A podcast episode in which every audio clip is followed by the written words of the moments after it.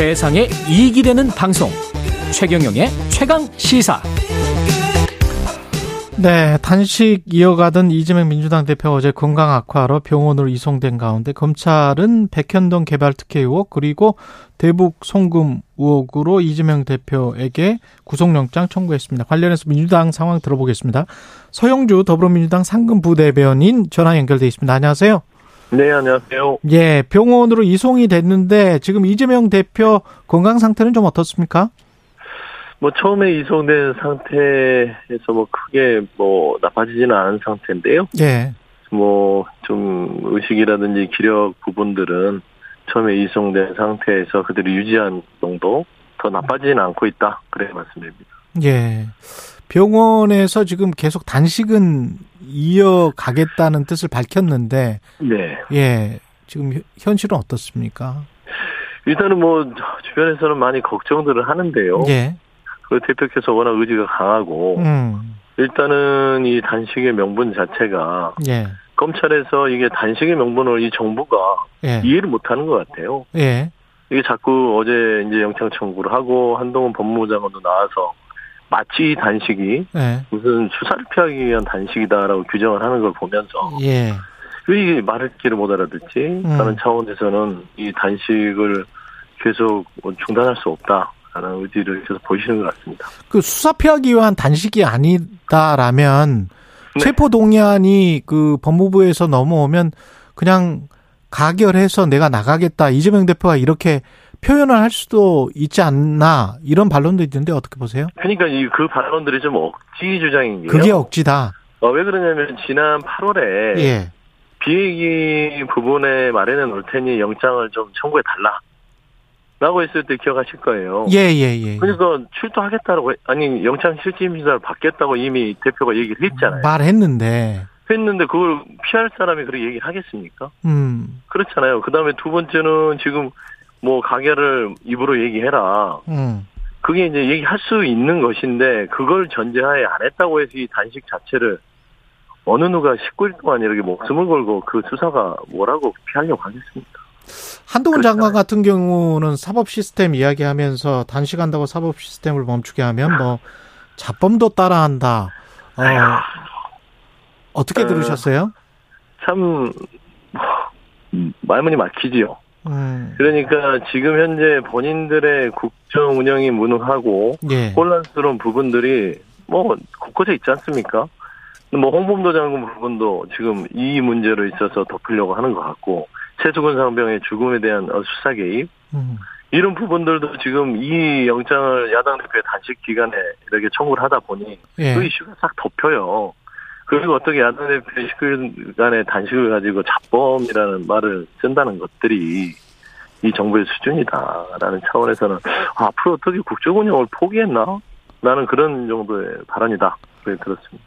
그 지금 민주당 입장은 수사를 피하기 위한 이재명 대표는 수사를 피하기 위한 단식이 아니라면 그때 요구 사안들이 세 개인가 그랬었잖아요. 국정쇄신이 그렇죠. 포함돼 있고 내각 총사 때 뭐 이런 것들인데 그렇죠. 이게 받아 뭐 전면적으로 받아들일 것 같지는 않고 지금까지 국민의힘이나 대통령실의 태도를 보면 네. 어떤 수준이면 뭐 협상에 임하겠다 뭐 이런 것들이 혹시 있나요?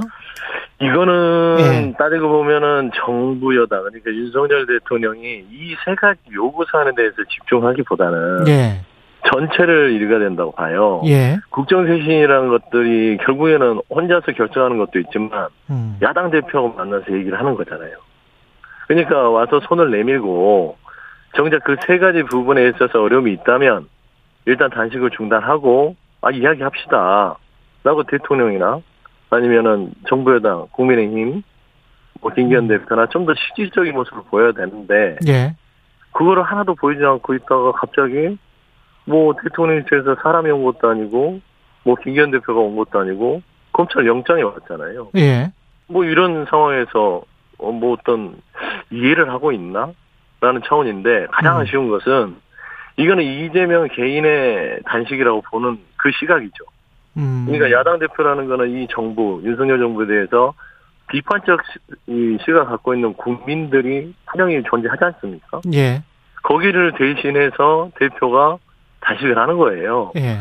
그러면 그거를 좀 엄중히 받아들여서 아 우리 정부에 대해서 뭔가 우리 국정 운영이 미숙하고 마음에 안 드는 국민들이 어. 뭔가 대화를 요구하고 있구나 라고 이렇게 나서야 되는데 그런 거는 뭐 거들떠 보지도 않는다 라는 차원에서는 참 뭐 포악까지는 아니더라도 참 결이 어. 부족한 정부다. 네, 민주당 내부에 지금 현재 현직 국회의원들은 단식의 명분이랄지 이런 것들이 충분히 설득이 된 상황입니까? 그래서 단합돼 있는 상황인가요? 어떻게 보세요? 일단은 전체적으로는 어느 한 명도 거기 예. 이 단식에 대해서 특히 뭐 단식이 19일자였잖아요. 예. 지금도 진행되고 있는데 누구 하나 처음에는 뭐 며칠 지났을 때는 뭐 비판적 뭐 목소리도 있었지만 예. 인간적 한계 그러니까 목숨을 걸고 하는 단식이기 때문에 그 진정성에는 이제는 그 누구도 뭐 어떤 의심을 하거나 뭐 음. 비판적 시각을 갖고 있는 분들은 없는 걸로 알고 있습니다. 국민의힘 쪽에서는 계속 비판이 나오고 있는데요. 윤재호 네네. 국민의힘 원내대표는 민생을 내던진 국민에 대한 선전포고다. 어, 출구 전략이 참으로 고약하다. 뭐 이렇게 비판을 했습니다. 그러니까 정부 집권 여당이 예. 참 한심해요. 음.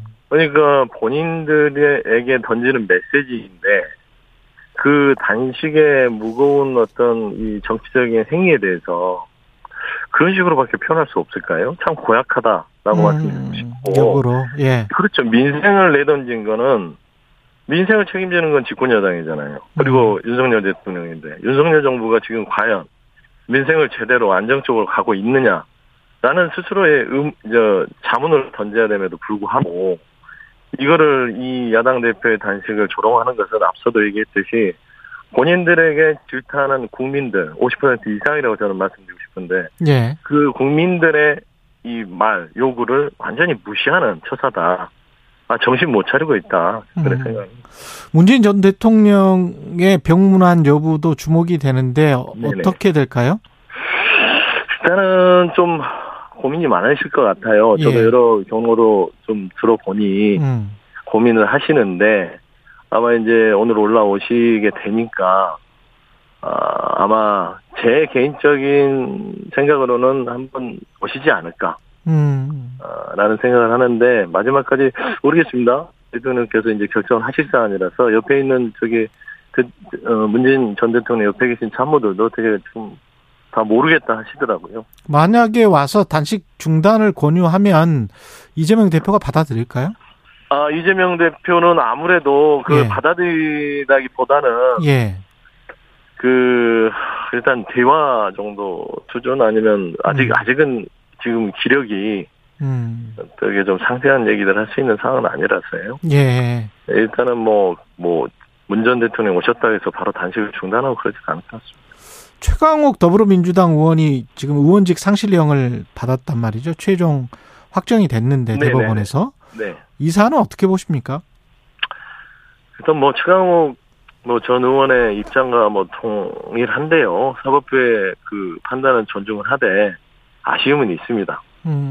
어, 그러니까 이게 어떤 여러 가지 사안을 고려했을 때 최강욱 전 의원에게 그 정도의 판결이 갈 만큼의 어떤 사안이었는지 그러니까 검찰이 그거를 어, 기소를 하고 끌고 갔을 때 그 정도의 어, 형량이 결정된 사안인지에 대해서는 좀 아쉬움이 있다. 그 정도로 마무리하겠습니다.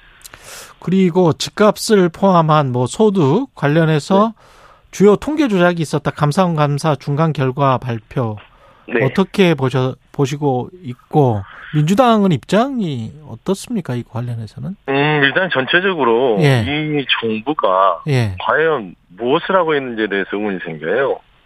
그러니까 윤석열 정부는 새로운 정부인데 여전히 문재인 정부에 대한 어떤 복수, 정치 보복, 뭐 아니면은 문재인 전 정부에 대한 여러 가지에 대한 뭐 자격지심이 있지 않냐.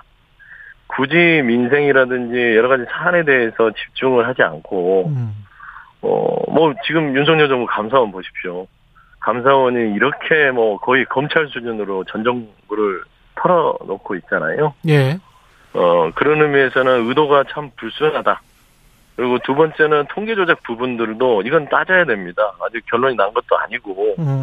뭐 통계라는 거는 여러 가지 통계학자들의 이야기를 들어보면 통계라는 예. 거는 그 기준치가 당시의 상황에 따라서 달라질 수도 있는 것이고요.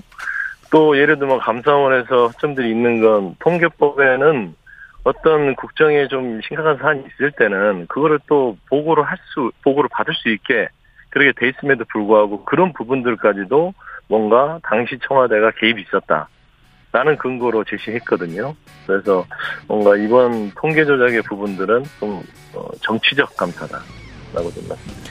여기까지 듣겠습니다. 서용주 더불어민주당 상근 부대변인이었습니다. 고맙습니다. 고맙습니다. 예, 9월 19일 화요일 KBS 1라디오 최경련의 최강시사였고요. 저는 내일 아침 7시 20분에 다시 돌아오겠습니다. 고맙습니다.